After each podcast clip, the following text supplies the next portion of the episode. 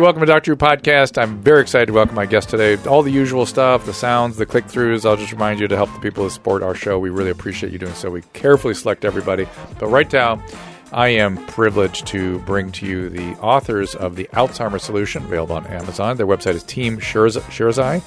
It is Dr. Dean Sherzai and Dr. Ayesha Sherzai. Dean was trained in neurology at Georgetown University, has a PhD in healthcare leadership from Andrews University in Scotland. No, That's no. St. Andrews University, No, Michigan. Michigan. Yes. Um, fellowship is in neurodegenerative disease and dementia. We're going to talk about dementia, and then I- Ayesha is also your faculty at Loma Linda presently. I yeah, and you trained in preventative medicine and neurology with a fellowship in vascular neurology and epidemiology, which is essentially stroke. We're just studying stroke. Epidemiology Of of, stroke. diseases Of um, vascular- in general, but vascular neurology in specific. This yes, you're gonna have to for get this right down the. part. You have to Like move this thing over here, so you're Okay, right so down I the barrel. you. There you go. Yes. Uh, vascular diseases meaning Correct, stroke. cerebrovascular disease, Yes. stroke. Um, so I got a, I, you know, I'm sure you guys have a bunch of data and material you want to get out that uh, is sort of pertinent to the Alzheimer's solution. What's the book about? So the book is about um, one of the biggest uh, tsunamis that are that we're about to face. Yeah. Right now, we have 5.7 million people who suffer from Alzheimer's, and actually, that's an understatement hmm. because a great proportion of certain populations, minority populations, the diagnosis never never made. Every 66 seconds, somebody's being diagnosed with Alzheimer's. This number is going to climb to 14 million by 2050. But more importantly, what, what it's doing is that every family will be experiencing this whereas we've been successful in abating death from other diseases such as uh, diabetes and heart disease and everything else.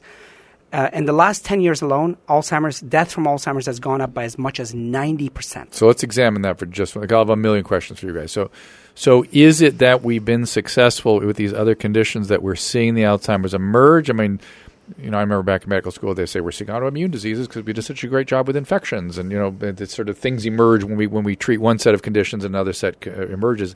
And sometimes some of the treatments we do encourages other illnesses. Is that happening here with Alzheimer's? I think two things, right? Um, one is it is uh, we are getting older, we're surviving better, and the second thing is that our lifestyle is poor. So although we're able to uh, forestall and, and survive the effect of this bad lifestyle when it comes to diabetes and heart disease, we don't know what to do with it when it comes to the brain. And so now we're seeing the effect. we kind of do. We're just not doing it. Correct. Okay. Um, let me give you my sort of real interesting little self experience I had with Alzheimer's, severe Alzheimer's. I was working in a Alzheimer's nursing facility for a while, and when I first got there, I mean, these were advanced, severe, profound vegetative dementias. And uh, and I was walking around, and it was mostly men. I thought that's interesting. It wasn't all men; it was mostly men. And I was looking sort of at their bedsides, and every bedside of every one of these guys was like, "This is the ship he was the admiral of. Here's his car dealership. Here, here's the you know these huge successes that." And I thought, "Oh, it must be the stress of all these the life these guys were leading." So I started questioning the families. Not stressed at all. He loved his job. No stress. Zero. Ate well. Slept well. Exercised. Uh, oh no, I beg your. I, I, wrong. One thing that they all had in common, the only common thread I could find was they did not sleep. They all were sleep deprived. This makes you makes you reassured as uh, somebody who's medically trained. It's like, what are we in for? I see, of- I see a lot Ayesha of going. damage. I see Ayesha with fear in her face. Like, oh my That's god, what have we done? Absolutely. Yeah, they all did not sleep. Uh, I was a- captain of a ship, admiral of a ship, and I just couldn't sleep because I was had too much responsibility. I had to get up all the time. So I'm wondering, what do we know about sleep now in Alzheimer's? Oh goodness, a lot Yeah. lately. Um, you know, sleep, as we all know, that two major things happen when we sleep. It's uh, consolidation of memory and getting rid of the toxic byproducts that are, de- you know, incrementally developed in the brain during the day. And that doesn't happen when people don't get a chance to go through each and every stage of sleep. And nowadays, with you know the uh, influx of information and everything that people are involved people are blaming the blue screen and things of that nature. But uh, they're not getting enough sleep, and then sleep apnea because of obesity and lifestyle risk factors is a huge They're getting issue. terrible sleep. Correct. And, you know, you have multiple studies showing you that there was this one paper that came out that showed that um, sleep apnea can increase the risk of Alzheimer's disease by 70%. So that's a crazy number. And um, we now know that it's very important for us to sleep. And it's not just the kind of, you know, shut eye knockout sleep uh, with medication, the type of sleep that you get through uh, sleep hygiene and cognitive behavioral therapy. But it's tough. It's really tough. It's one of the major issues in our clinic. I- and uh, I, I, I some three or four questions occur to me simultaneously. You, you mentioned these byproducts developed during the day. Do we know specifically what they are? Mm-hmm. Okay, is it, we're talking about the tau protein or Well, uh, amyloid, tau, Yeah. but also inflammation. Inflammation is the, the, the, the common pathway we're looking at is inflammation. There's a lot of other things happening. now the inflammation. Whenever somebody says inflammation, sometimes Yeah. sometimes I wonder what they're talking about, Yes. right? Because I think endothelial inflammation is probably different than the kind of inflammation you're talking about. right? Correct. A- a- Yeah. In the brain, the inflammation is very different. Yeah. Now, what you do is you, you activate the immune system, the microglia, these little janitor cells that are in the, in the, in the brain. And they come and they over, they're overzealous often. And Hmm. So they're of the releasing cytokines correct, or correct, something. Yeah. Correct. And, and that overzealousness actually causes a lot of damage. In fact, when going back to sleep, one study just this year came out that people who don't get good sleep, Mm. these microglia whose job is to clean up and also disconnect certain axonal connections, actually start eating away at good connections. So they start eating away at the brain itself. I'm, I'm, I'm exaggerating the, the, the language, but, but it's, they start doing erroneous and wrong things and damage the brain. Do we know the receptor mechanisms that uh, We don't. Uh, and do we know any of the DNA that's involved in this? Any of the genes that not are with the, with the microglial Yeah. processes yet. We're we're beginning to look at the relation between sleep and brain health significantly. And when we were directors of the uh, Alzheimer's prevention program at Cedars-Sinai, Yeah. We had lots of people. Hollywood would come to us and, and you know detox this, detox that, and, I- and I would say there are only two detoxes that I know of. One is water. Your body is seventy percent made of water, so you need more water, especially as you grow older. But the other one is sleep a major function of sleep is to detox, to clean up. And, and what that word means is both getting rid of waste, because one of the genetic components that we found now that is involved in the majority of uh, Alzheimer's types, the 90%, uh, there are multiple genes involved, as much as 30 that we've identified. But one for the group- risk. For the risk. And one group is what, they, what we call garbage disposal genes. You know, how the cell, how good the cell is in getting rid of waste. So that kind of gives you a clue. So if you have too much waste, you get overwhelmed. And if you have a good, if you don't have a good way to get rid of waste, you have a problem. And if you don't do the things necessary to give the brain the time to get rid of waste, such as sleep, you're going to overwhelm the cells. So the, uh, sleep, ironically, the part, the time of day where you're knocked out, that seems to be the most important part of the day for your brain. It, it begs the issue, and I, I talked to a psychiatrist in the East who was uh, telling me that she was involved in a study where they're using small, tiny doses of anti-inflammatories to try to affect this. Uh, Is that useful? Not useful? Should people be doing stuff like that just in case? What do you think? The, the studies that uh, were conducted on anti-inflammatories, But they were in um, full dose, though, right? right. They were the Yeah. full- They didn't really show any any benefit Were at all. Were they all. long enough? They were long enough. I think the longest was six months. Mm, Um, don't you want to see like 16 years? right, right. You would probably, but you know, when you look at um, some dietary um, studies or some you know longitudinal population studies, when they eat a clean diet, a whole food plant based diet, they seem to have lower risk of Alzheimer's disease. So in that perspective, you know, when it comes to diet and the anti-inflammatory components, they seem to be beneficial. I wonder, wonder, I wonder about uh, carbohydrate ingestion, as the, whether that's really the one of these issues. 'Cause- Sugar. So, so uh, uh, sugar is a big issue. So, what Yeah. we say is the two things that I love the concept, the humility of science. We always say to the best of our knowledge, Yeah. and that doesn't satisfy people. No. But I'm sorry, that's that's Yeah. to the best of well, our knowledge. we don't. There's no. It, it- here's what people don't get is there's no such thing as a scientific fact. correct. Agreed. There's no Correct. such thing. But but it does. But that doesn't mean paralysis because Right. that that semi knowledge. predicts the future, it's pretty good. yeah, I mean we've been able to fly at forty thousand miles an hour pretty with good. rockets. It's pretty, pretty, good. This yeah. phone, this phone thing, I this, it's pretty good. This thing, This- yeah, exactly, exactly. So, so it works. It works in its own way. Yeah. The, the reality is that inflammation. Let's talk about inflammation. The data came to us from population studies, and those are always first level. Mm. And population studies showed that people who had chronic inflammatory uh, diseases, and then they took anti-inflammatories, they had lower cognitive decline and lower Alzheimer's risk. So there we go. So let's Mm. now proactively do that. Failed. Failed over and over again. We believe there's two reasons for that failure. One is the wrong drugs. Second is the wrong time of infusion. They usually, up to just recently, they kept giving these drugs that worked in mice on on human models, but when the person already had Alzheimer's, and we think that by that time too late. the ship is out. Yeah, and and and so and then the third element is Alzheimer's is not one disease. Mm. Many different diseases. People who come to Alzheimer's from head trauma. People who come to Alzheimer's from diabetes. We just wrote a paper on diabetes. Not even diabetes, pre-diabetes and, and, and cognitive Is Insulin, that- resist- insulin resistance. Do, do we really call that uh, Alzheimer's? Both right now we do. But that's, wrong. That's You're- weird. That's, yeah, uh, uh, we are at that stage of the disease. That's See, I why always try to. I always try to not call it Alzheimer's. Uh, Maybe you call it clinically Alzheimer's, but you know, But you're you're right, Yeah. and and the problem is so when you clump multiple diseases into one, Yeah. and you throw one drug at it, you keep failing, you keep failing Mm. because you're treating multiple diseases with one thing. I, I would argue that a significant percentage of people that uh, get called Alzheimer's out in the clinic community have neurovascular disease. Mm-hmm. That- that's a significant percentage, I bet. I agree. Absolutely. Yeah, and and then who knows these other categories? You know, sort of. We see it in in San Bernardino. Uh, so L- Loma Linda versus San Bernardino, the Right. difference is shown there. Yeah. So so, talk to me about age-related brain uh, shrinkage.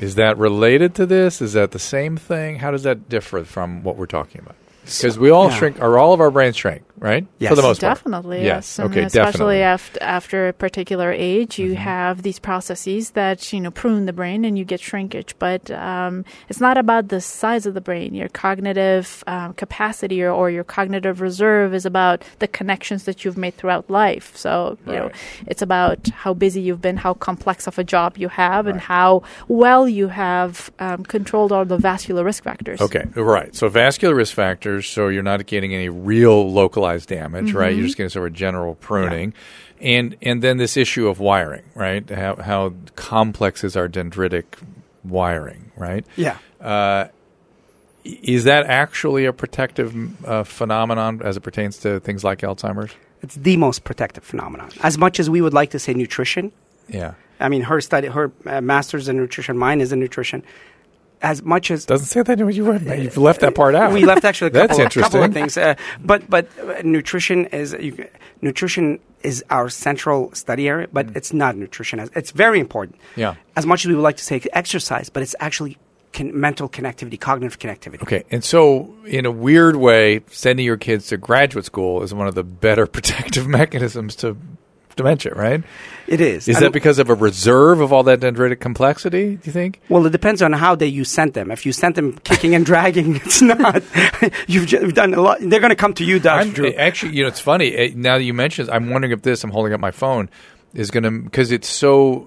It, it feels like a lot of the information processing that the phone helps us do in terms of finding information is the kind that doesn't set up wiring. yeah. You know what I mean? It feels Yeah, like we, we're not applying it, we're not analyzing, we're not writing about it, we're not expressing it. We're just sort of reading it, Right. and Yeah. that's not that's not building brain. Yeah, in many ways, it, it really takes away that complexity and the challenge. Yeah, Uh, So it depends on how you use it. I, But I've noticed a lot of younger people have the Dunning Kruger effect. Some, you familiar with that? You're both nodding Yes, yes, vigorously. yes, yes, yes. Because, and I think it's this. I think it's It the is. phone. It is. So true. It is. Yeah. Yes. is.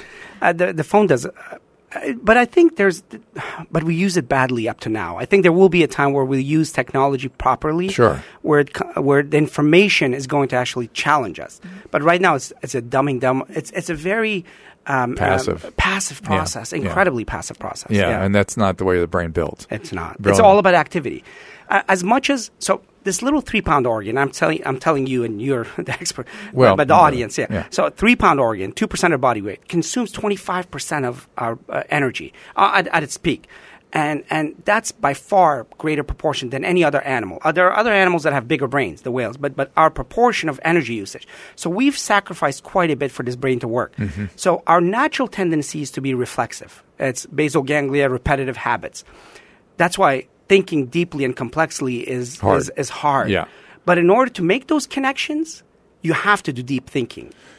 Do you do you do th- do you either of you spend time ruminating about the difference of our brain versus our primate uh, cousins? Know, we have one layer in the cortex that other, the great apes don't have, right? Correct. Correct. And isn't that an integrative layer? I forget it's the pyramidal cell or something. Correct, Yeah. correct. I- I- isn't that an integrative layer? Layer? Isn't it where learning occurs by integrating the columns? I, I keep thinking that's the difference. That's what's different about our brain. Why is that not being studied that way? Like, why aren't people doing computer modeling and things hmm. of that? I, I think there are there are places that they do this kind of compu- uh, because in that difference you can find the meaning. I mean, Yes, where, where does that's right. Yeah, so it's it's not just a, a matter of degrees. There was a leap. There yeah, though leap. this group of cells showed up, and the shells connects other columns. I mean, to me, it seems so integrative. It's like, well, that's thinking. Exactly. Yeah. That is that is and and, and uh, actually recently. They, they came up and said they f- figured out consciousness, but what they were describing was awareness. Right. Uh, even though They keep doing awareness that. is different. They keep doing that. Uh, they do. They I, do. Here, humbly, I think consciousness is an interpersonal experience. I don't think it emerges from. I don't. I think if you were raised in the in the wild from the age of zero by wolves, you would emerge without something we call consciousness. Correct. You would be a reflexive, motivated animal. But uh, you would not be. You would not have a self, or you'd have yourself would be sort of loosely defined by a set of impulses, Yeah. and you would have no awareness of other people or consciousness. You just wouldn't have it. Especially language. Yes. when, if you, the more things, the more words you have to define things, the more ability to connect that to a higher level and higher level and higher level. In fact, there's a, uh, Oh, a book by uh, by Jay. I forgot his uh, the first name. Um, consciousness, consciousness, and bicameral mind. I'm, I'm, you're going to lose a Oh lot. yeah, of, I've seen, you're heard gonna about lose that a lot book. of audience. No, no, no, no, no. But that's a famous book. Yeah, yeah, so yeah. it's it's about language. Language is at the core. So Julian all Jaynes. beings are What's not the name? Julian James. Julian Jones. James. Julian yeah. So it's not. That's a good reason. He's, phenomenal. He's on it. So uh, all all human beings aren't even at the same level of consciousness as your language and your processing and your your ability to contextualize all this grows. You become more conscious. I agree with you. There's different kinds of consciousness, Exactly. right? And I, I don't think that's a politically popular position because it makes it seem like some people are more aware, and we're not really saying that. No, we're, we're saying not. it's just more of a like like I'm more attuned to other people because of the work I do, and it's Yes. and it affects my consciousness for sure eh, because I'm taking in more while I'm not aware, sort of thing. You know, it just comes in now. the passive and, active language in your mind, uh, the library is bigger, so you can connect quicker. Now, now, one of the areas that interests me is the parasympathetic nervous system and how little we know about it, and how much of the body is processed through that. And you know, eighty percent of the vagus is afferent; it's going Yes. to the brain. Yes. I was not trained that way in medical school. I was just trained that it slowed the heart down, and that's it, right? yeah, Uh, and but it's it's this, and we have these huge rests of, of material in our body that are processing something somehow. We, Do we know anything about the integration of the of the parasympathetic plexuses throughout our body? Actually, you're doing a review on this. We're Oh doing my a God! review I'm on so this. happy. Yeah. Tell But me more. just- Don't look at me. Tell me about this. I'm dying to know. Well, we're, we're actually trying to study um, the effects of an environmental um, environmental factors on the gut microbiome and how it affects brain That's a function. little in different. general. That's different. It is different. Yeah, that's yes. different. But I'm Yeah. interested But in that as- too. I was going to go there. Right. So good. But as far as the parasympathetic activity is concerned, it's it's a fascinating area. Yeah. and We're trying to learn. You know, You're, you're going to be about talking it. more about the neurobiology of the gut, which is different than the parasympathetic That's sort of true. Yes, processing it is. from the body. And it's really information coming up to the brain. So I, I actually was describing to you the, the, the relationship between food and anxiety. So th- Yeah. just a few days ago, I'm, I'm not a very anxious person, but but uh, the other day I, I ate certain things, and, I don't know. Your uh, wife seems to disagree. Maybe it's I obsessional. didn't say Not- anything. I knew it was anxiety. No, but but maybe uh, who knows? Uh, maybe you can do psychoanalysis. no, no, thank no, you. But but but the, the, the, the relationship of how you've perceived um, nervousness. Uh, for example, when, when when Ayesha gave a talk in front of uh, the whole AAN group, five thousand people, Oh we said, "Oh, she was nervous," and uh, and I, she, it was 15 years ago, and I said, "Okay, here's a beta blocker to slow your heart." Yes. Worst Um, worst decision ever. Oh, Yeah. uh, interesting. Because people have been. I, I have. I have an anxiety disorder, and uh, every once in a while I have panic when I'm doing something in front of people. And somebody suggested beta blocker, and I thought, mm, I got to be fully there, and I'm worried I could affect how. Yeah. So I but felt it- disconnected. Yeah. completely. You are disconnected from your body. Then. Yeah, right? and, and I walked up the stairs and I twisted my foot and I gracefully held on to the furniture not to fall.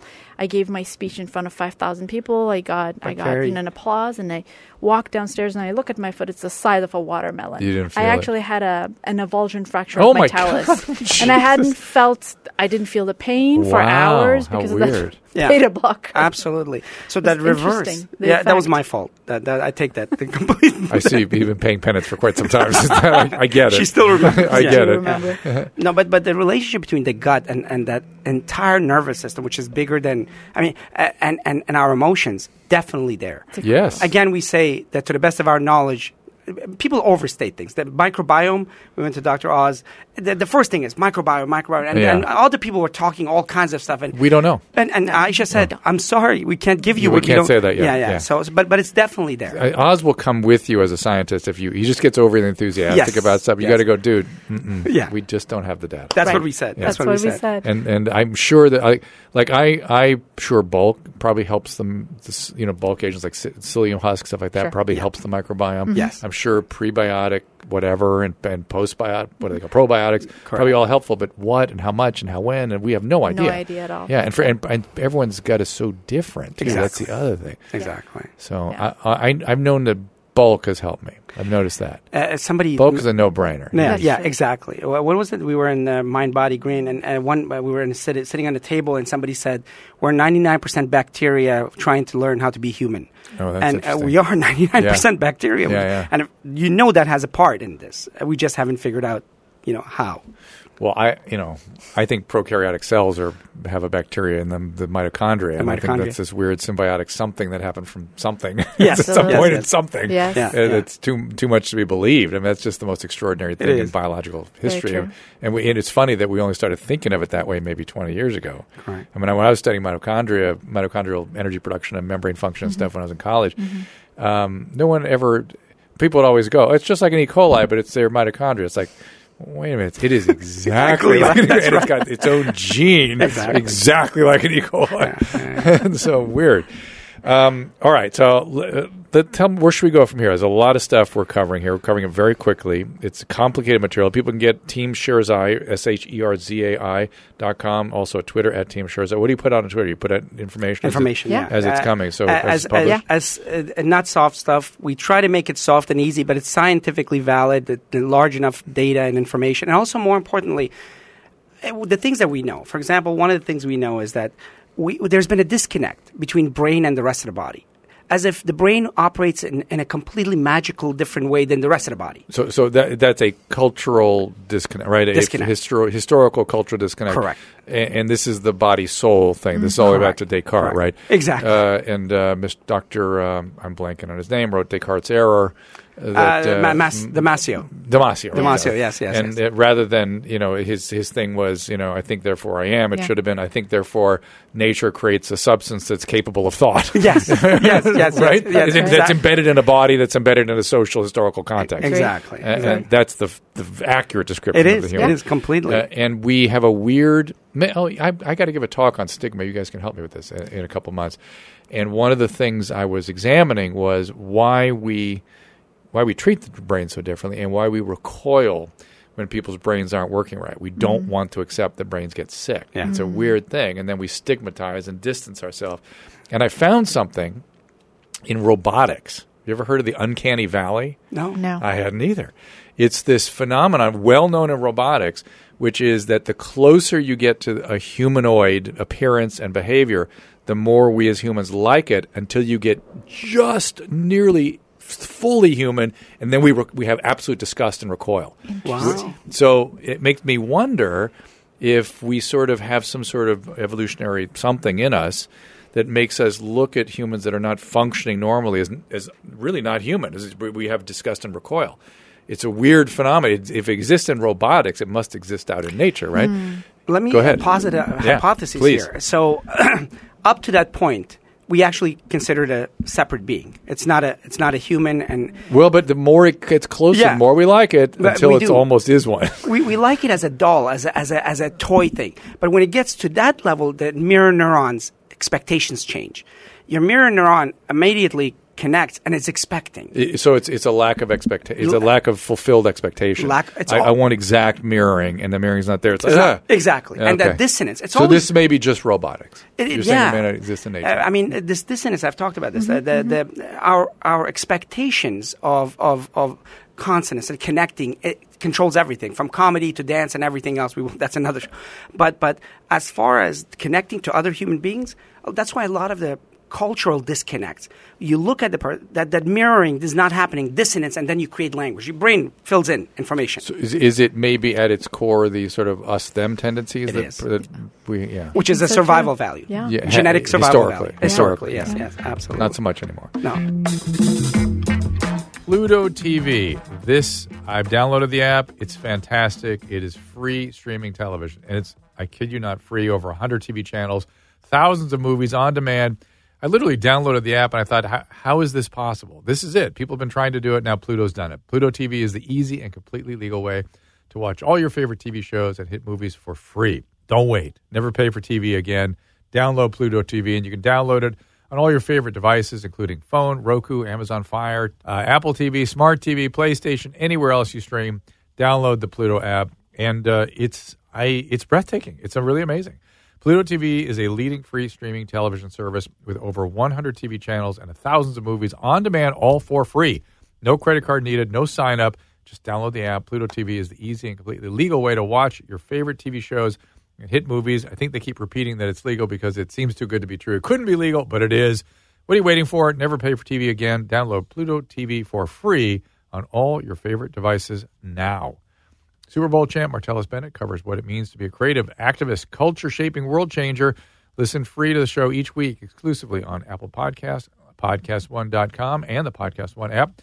Share it with a friend, leave a rating and a review. And if you like self improvement, check out my show and the Jordan Harbinger Show and The Good Life with Stevie and Cezanne only on Podcast One.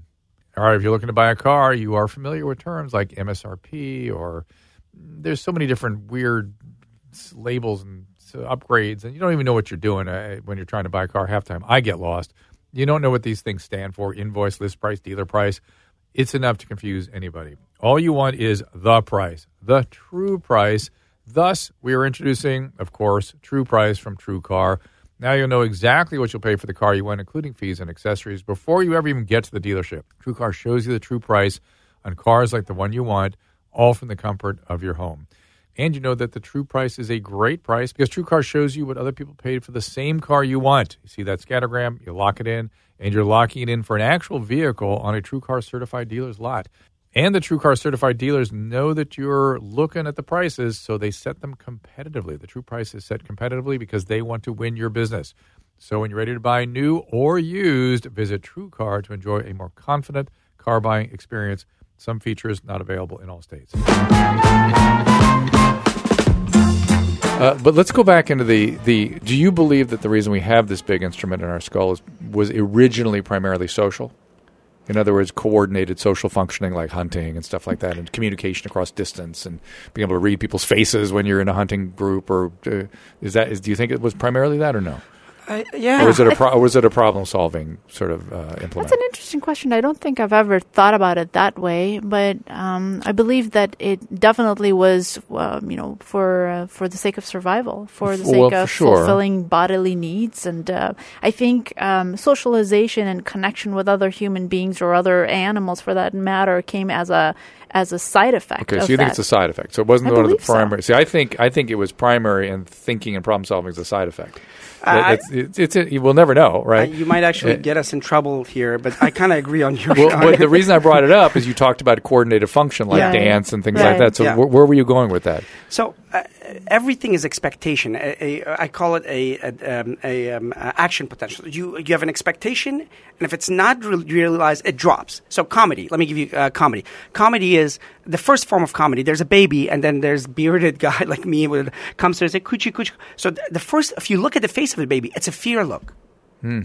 And then the fear, which is expectation, threat, threat, averted. When the threat is averted, the first form of laughter is actually a pseudo cry, A relief. a relief. Uh. Every form of comedy thereafter, even three level comedy, where there's a linguistic high level comedy, it's that expectation, relief. Yes. So all But, but, this. but but that expectation phenomenon can be in all different. It doesn't have to be a fear. It can be in all kinds of yeah. and all, even dance. Yeah. Dance is this: your heart starts beating, and your expectation is that sympathetic fight or flight.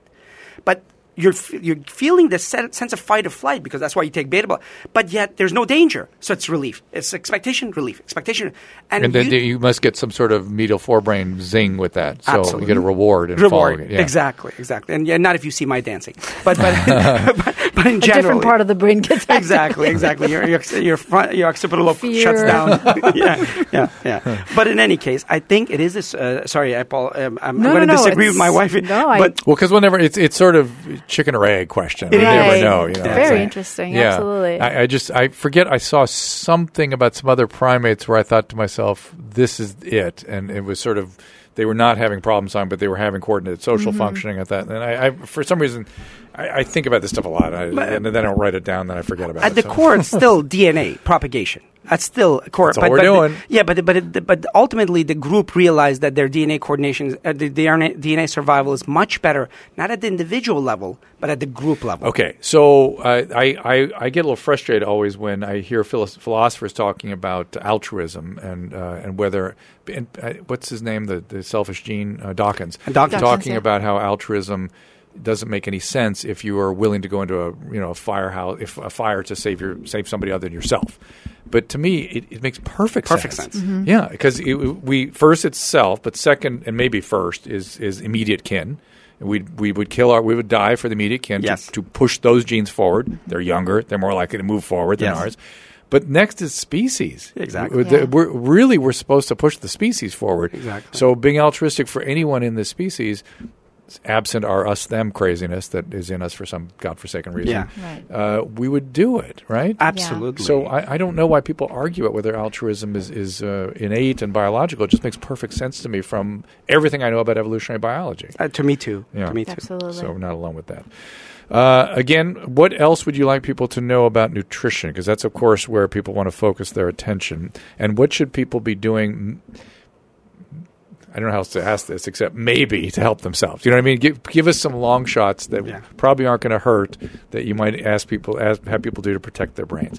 I, I'm I'm getting into the low carb, low sugar idea. Yeah. Mm-hmm. I'm beginning to think, particularly as you age, just like sleep, particularly as you age, there might be something there in terms of these macrophage functions. Maybe, and I know my, all my elderly patients do not eat enough protein, so I'm thinking protein, protein, protein may be a big piece of helping the immune function. No, no. Uh, well, well, You let- tell- you guys she's tell the me. nutrition. Okay. Well, you know, Expert. what we do, what we try to do as scientists and neurologists is to stick to the science, like Dean said, you know, to the best of our knowledge today, you know, from the population studies and from all the clinical trials that have come back. And what we do on our website is to make this information available in a very palatable format for people to understand. And we want them to have access to the latest data.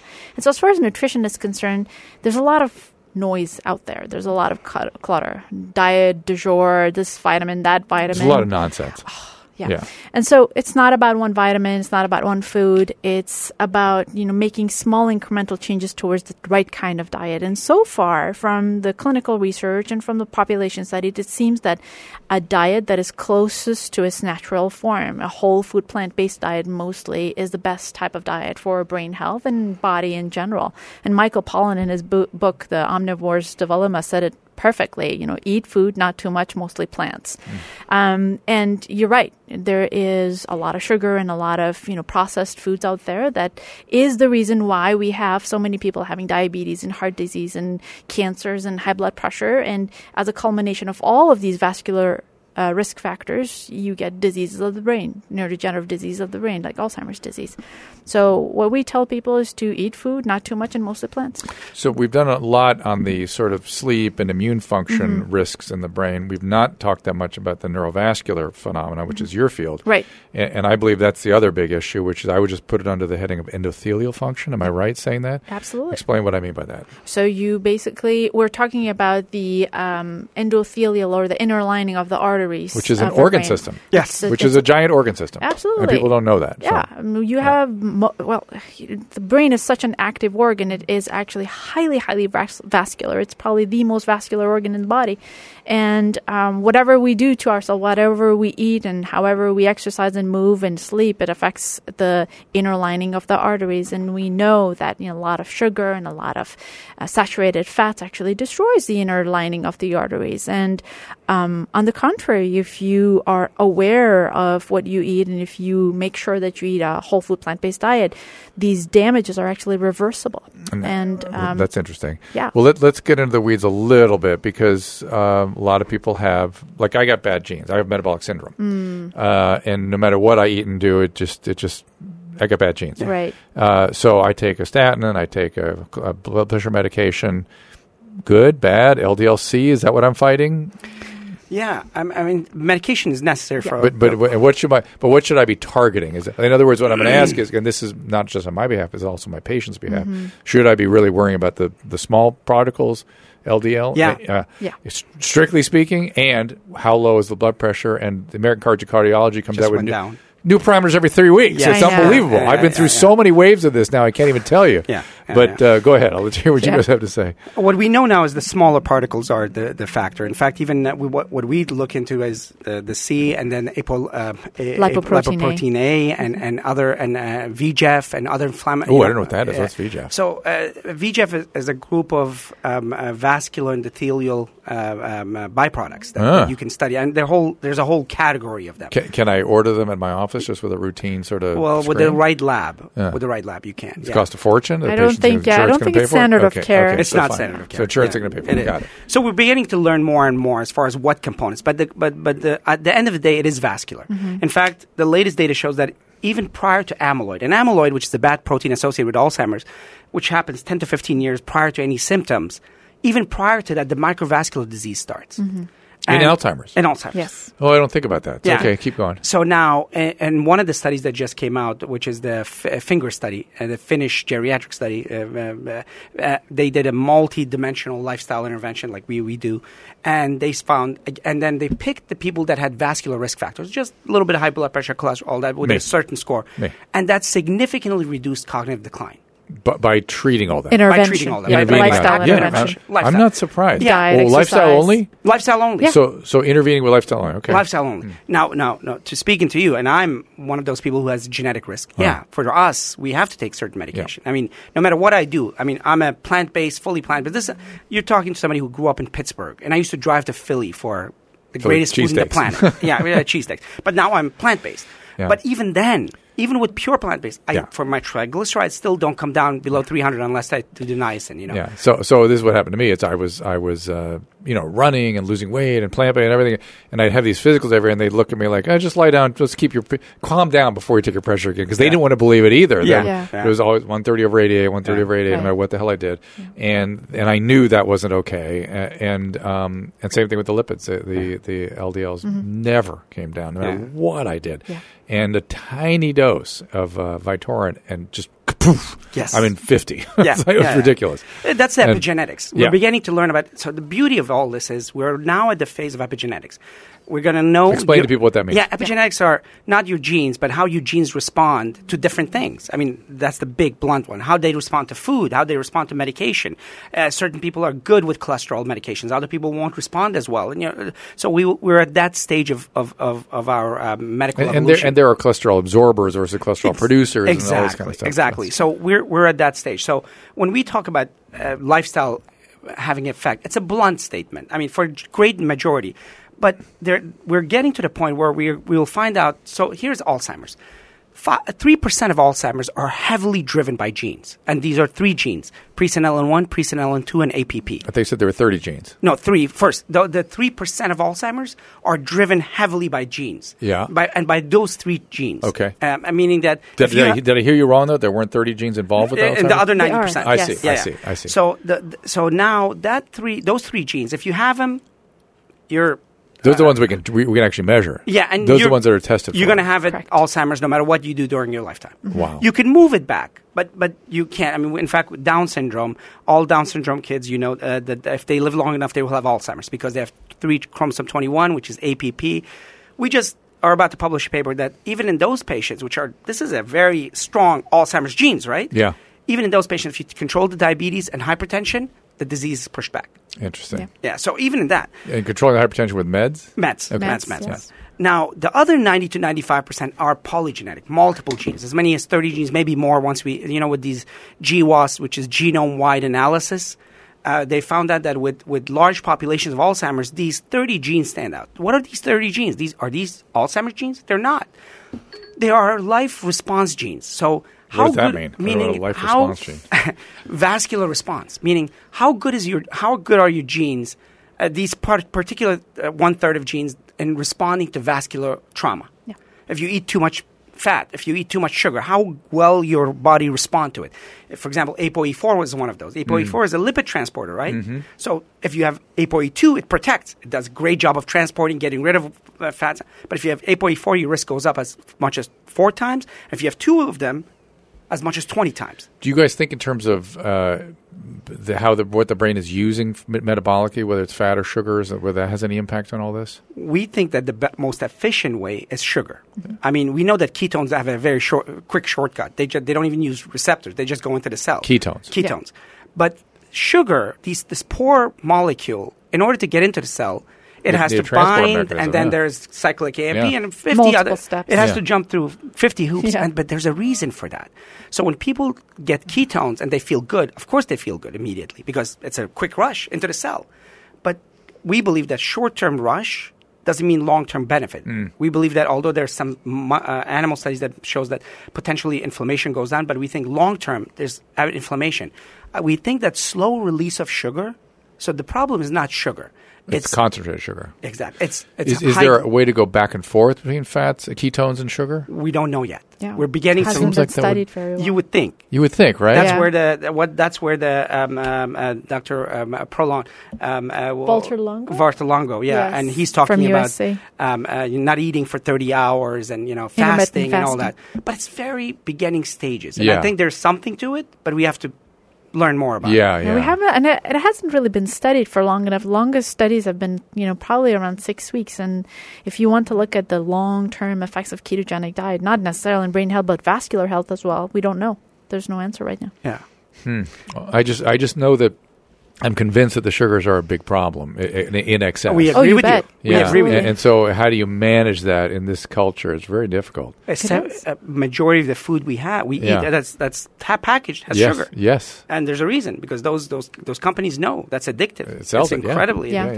yeah. Uh, and, and it's hard not to, you know, if you try to avoid starch, it's very hard. Even though starch isn't as bad as concentrated Yeah, sugar, I agree, yeah. it's still you, you have a little starch, you have a lot of starch. You have. It's Yeah. like the way it goes. It you, is. Exactly. you don't eat a little pizza, you eat a lot. Yes. Absolutely. And you Yeah. taco, it's a couple tacos. and Correct. It's that's a lot of starch. Yeah. That Yeah. that's the other part is that the starch is so loaded up front. It, Mm-hmm. It's like we don't have we don't.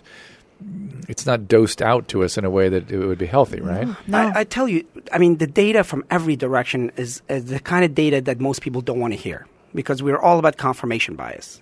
We want to hear what we want to hear. We want to hear that bacon is back, Yeah. which is head of Time magazine, you know, on Yeah. Pop Eight. That we want to. Reality is It's more saturated fat.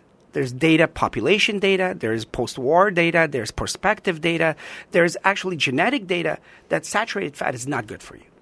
Uh, that that's basically it. And then sugar. There's even more data on, on sugar and how. And then there's the, there's this war between people who say sugar is bad and others who say fat is bad. But I'm saying look at the population data, look at the perspective data, and look at the genetic data. Both of them in, in, in, in excess amounts, or not mm-hmm. even excess amount, and, the amounts that we're getting in the in the standard American diet, which is mm-hmm. sad diet, is too much, too much. So so and then the, what is what data is, exists that shows that what can make you live longer? There's mm. only one thing that's been shown to make you live longer: hmm. low calorie. Oh yeah, yeah. And what has low calorie? Plant based. But strangely, there's an obesity paradox too. You heard about that? No, no. Oh, re- look up the obesity paradox. Okay. That that they, they tend to live a lot longer than you predict, absent other Oh, illnesses. yes. uh, Right. Yeah. But but but the, the obesity paradox, if you take age into consideration, so older than 65 year olds, you want them to be a little more robust. Yeah, yeah, yeah. But the midlife obesity is very strongly correlated with uh, That chronic makes sense because that's where you get all the stuff. That's Yes. where, yeah, Yeah, that's yeah. where Everything. metabolic Yeah. syndrome. Exactly. Exactly. We used to That's- call it syndrome X. Yes. Remember That, that? came from Yes. the British study, right, Aish? That's right. Yeah. yeah. It's summer, and that means there are more ways to get dehydrated than the other times of the year. So whether you're exercising or lying on the beach or, geez, if you're whatever it is, I mean, this is the time when hydration becomes a significant issue. Stay on top of it with Hydralyte. Proper way to stay hydrated. Need a balance of sodium, glucose, and water, and Hydralyte does this better than any sports drink or water alone. Water alone won't do the trick. You need to have the solute in the water, and Hydralyte is the best oral rehydration product I've, I have seen. I intended to invent something like this. It turns out Hydralyte already had it, so I'm behind them. It comes in great flavors like orange berry and lemonade, and it's available in a pre-mixed drink or a powder. My preference, which is these effervescent tablets, you just stick in a bottle of water, and you've got it. You've got the ultimate rehydration product. Compared to sports drinks, listen to me, Hydralyte delivers up to four times the electrolytes with 75% less sugar. Hydralyte solutions are appropriate for all ages, and each bottle or package includes easy to follow dosing instructions. You can find Hydralyte today at Rite Aid or hydralyte.com slash Dr. Drew. And for a limited time for our listeners, you can save 30% on Hydralyte. Just click the banner at drdrew.com and use the code DRDREW18. That is Dr. Drew 18 at checkout. That's hydralyte.com slash DRDREW and the code DRDREW18. Well, you've heard me talking about Theraworx Relief on TV, I'm certain, and uh, I am very excited about this product because millions of people suffer from muscle cramps in legs and feet, particularly nocturnally. It can be terribly disruptive. And now, relief with Theraworx Relief, a topical foam clinically proven to relieve muscle cramps fast. And with daily use, Theraworx Relief can even prevent muscle cramps before they start. For over a year, I've been recommending Theraworx Relief to my family, friends, patients. The results speak for themselves. Now people are hearing about Theraworx Relief. I've got my own patients sending it to their friends and family. It's a life changing product for some people, so get into it. You don't need a prescription, you buy it right off the shelf. If you're someone that has difficulty with access to the medical system, the relief is there for you over the counter. Theraworx Relief, my choice for preventing and relieving muscle cramps. Make it yours too. Get Theraworx Relief today at select CVS, Rite Aid, and Walgreens pharmacies, or at TheraworxRelief.com, T H E R A W O R X Relief. Talk to your pharmacist. You'll find they're as enthusiastic as I am because you don't have to take a medication for the first time. We control cramps with a topical foam. Theraworx Relief and experience relief from muscle cramps for yourself. That is Theraworx Relief for your muscle cramps. Zoom video conferencing. It is simply the best. It is flawless video. It's pin drop clear audio, instant sharing across any device, laptop, desktop, tablet, mobile, whatever it is. It's HD video and it's striking. It's easy to use, and for the first time, you can see up to 25 participants live on the screen. With Zoom, you can share anything with anyone from any device, a Word file, spreadsheet, presentation deck, whatever it is, YouTube video, photo from your phone. Zoom, they finally figured it out. It's everything you always wanted in video communication, including ease of use and clarity of use and reliability. Some amazing features in addition. Some amazing features in addition you didn't even think of. You wonder how you live without Zoom. You can't. You can even set up a green screen behind you. You can make a backdrop with your logo, whatever it is, exotic locations. Now, if you already use Zoom like we do, you know what I'm talking about. You're as excited as I am, no doubt. And if you don't, find out. Visit zoom.us, Z O O M.us. Set up your free account today. It's free and it is everything you'd want from video conferencing. All the rest of the video conferencing platforms just become the rest of them. Believe me, you will meet happy with Zoom video communications. Set up your free account today at zoom.us. All right, so we have a few more minutes left. What what else would you think people ought to know about this? Be focused. What kind of you know? Wh- why should they read the book? What kind of basic advice can we give them uh, to help? Because everyone's anxious about this. I've, yeah. Yeah. I'm, it's it's the biggest fear. I think um, the biggest message is that it's preventable. Um, you know, usually people think that Alzheimer's disease or dementia is a genetic disease. Yes, but very small percentage of the disease is genetic, and mostly it's related to lifestyle. And um, it's it's had to- never too early. But again, I know I know how people think about these things. Right. So they're they're never going to do it all. So if we were to prioritize what things they should do first, what's what's the list? What's the first priority? Sleep No, I would say socialize or graduate school? As we- or graduate said- as school. we Yes, earlier. yes, yes. But, and but it doesn't Okay. necessarily have to be school because you know one of the most protected people that we know are you know people who never went to school. Yeah, so yeah. it's the complexity of their lives that Okay, matters. complex, and complex life, and that's yeah. socialization is part of that. Correct. how But much how much connected connectivity you have in your in your uh, with your loved ones with social your network, community, literally, Yeah, but not social network. online. It's actual social, I flesh Right, social exactly. network. Yeah. Yeah, Instagram There's a doesn't lot of energy. This, this again goes back to our theory about the brain being primarily a social Correct. instrument. Exactly. yes, Exactly. Absolutely. So okay, so so a rich social life. I Yes. completely get that. right. and I think second is food. Don't you agree? I think it would be food and exercise, but probably at the same level. You know, Does we're it- a sedentary um, uh, community. If you had to choose one, food or exercise. I would say food. Okay. I mean, And exercise is it? Does it have to be aerobic or just be whatever exercise you'll do? well, it's always good to move. Yeah. Um, So whatever one your first priority is, wh- the one you'll do. Just Yeah. move, Yeah. yeah. Yeah. Keep And every stand- Uh, sedentary behavior, uh, you know, even if you work out 30 minutes, but if you're sitting behind a desk for six hours, it negates it. So moving constantly is important. But now the definition of exercise has changed, which is, you know, about 30 minutes minutes of strenuous activity for about, you know, um, three to four times a week uh, is, is, is great. Did I see some data this week about weightlifting or Yeah, resistance I was training? about yeah, to say, go ahead. Yeah. No, no, not all of them. Uh. Legs, and this is going to make Yeah, sense. yeah, so yeah. What's so? This is very unique. Initially, initially when I This saw is this, just out, right? Yeah, Yeah. uh, no, there was some data before. Okay. but Yeah. then it was strengthened uh, Right. recently. Sorry, strengthened. uh, Pardon the pun. But but uh, it, there seems to be a strong relation between leg strength and brain health. And initially, I thought it was one d- bidirectional, so because they were healthier, therefore they had legs. Yeah. bigger. No, it seems to be a direction. Leg strength meaning absolute strength of the legs, like who Right. can press Muscle the most. mass. Yes, muscle mass. Yes, muscle muscle, mass. mass. is associated with the size of the brain, with the hippocampi specifically. Wow. Yeah, and- and so that's it- crazy. I, I tell people, I mean, as much as we think that the heart is a pump, I mean, the, the veins in the legs don't have a muscle, so they have to get back. So the leg strength does matter. It actually pumps the blood. sense. It's also the biggest metabolizer in the body. This is the Oh. biggest muscle in the in the body, right? you think they'd be competing with the brain then? Uh, no, no, no. It's it's it's actually meta- no.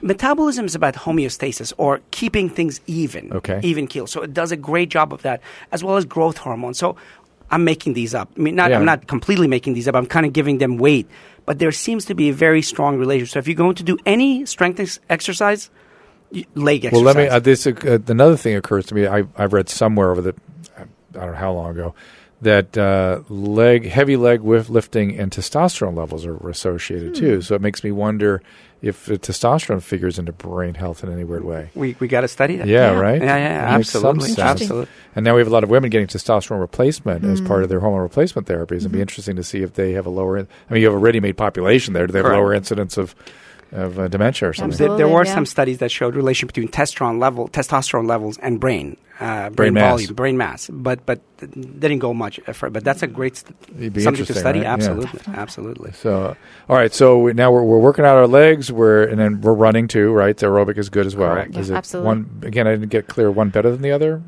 Aerobic conditioning versus strength training. A little bit of both, probably. both truth of be them, told. absolutely. yeah. We- we Strength about- training more for the elderly, um, and aerobics more during midlife. We've Yes. talked about various nutrition is- issues. Obviously, we've not talked about smoking, which is you know that's your vascular problem. Absolutely, Uh, this, this just destroys the just- endothelium. just destroys. Mhm. Absolutely. Uh, Any concerns about nicotine per se?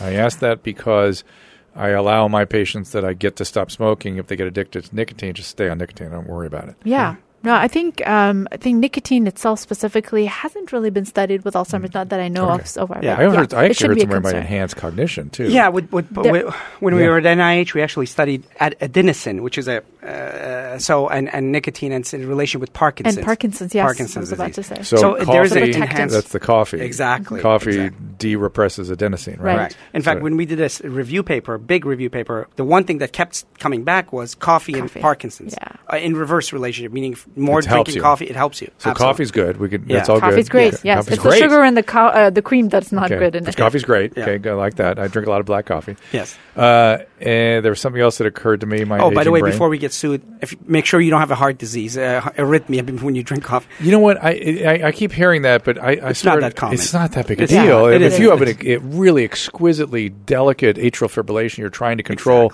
and for somebody who doesn't want to take a anticoagulant or something, it's like okay, okay, that, that's somebody. Yeah. But everyone else ends up in atrial fib anyway, and Yeah. always on an anticoagulant. So You're what the hell are we doing?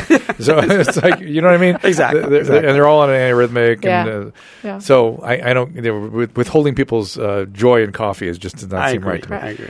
Um, uh, all right, so so we're we're going. I had some other things I wanted to. Oh, oh, alcohol. So let's talk about the the the issues with alcohol. I mean, we hear weird, you know. Be, the overall alcohol is associated with decreased longevity, mm-hmm. yet it reduces the risk of heart disease in very low quantities. Maybe, and, and also we hear about some of the contents of uh, red wines, particularly, maybe being neuroprotective. But of course, alcohol is a neurotoxin. Is, so Right. how do you measure all that out? I think well, I agree with you. I think alcohol is a neurotoxin. The way we describe it and explain it is that you know alcohol is usually used as a social lubricant, and when people get together, that in itself, that activity of getting together That's with good. people and social connectivity is good. Yeah. So drinking a it small out- amount Yes. with Yes. lots of socialization. Correct. Okay. And it calms people down, especially people who All have right. anxiety or stress. And so, Okay. uh, from that perspective, like- it can I like- actually be good like for, for the brain. I bet, I bet you guys are popular with this one. Yes. Socialize more, drink more. Exactly. W- I, I think you're going to see a lot of stuff now with the amount of drugs the kids are doing too. Though We I, do see Yes, we it. We see it in, in a, a clinic. We, we do a free clinic. Well, the SAC clinic, which is a, a low. We see strokes in 30, 40 year olds because of meth. Oh yeah, It's incredible, yeah. yeah. I'm not sure those are even strokes. I, I they may be direct cytotoxic injuries. They look kind of like strokes. Yeah, Correct, no, what the cocaine gives you this Yeah, vascu- yeah, the vascular Sure. constriction, of the strokes. Yeah, I, yeah. I, because because think about see it. a lot of them. I know. Well, they get all that all that Yeah. central stuff, and Right. MDMA will do the same thing too. Correct. Right, correct, right, correct. absolutely. Uh, but I'm I'm wondering about cannabis. If that's going to create new trouble down the line, or, or be protective. I don't know. If people want it to be the wonder drug, Yeah. what do you think? I, I think Still too that- early. Too early. I mean, uh, well, we know the long-term effect of high cannabis use, high amounts of cannabis. It affects short-term memory. We know that. But and, and problem solving and motivation. uh, all the motivation, Yeah. all that stuff. Yeah. But I think there are components of this drug that can be useful. I mean, p- forget patient it. after patient comes to me and says, you know, my the ones, especially the ones that have um, uh, anxiety Mm-hmm. and anxiety disorders.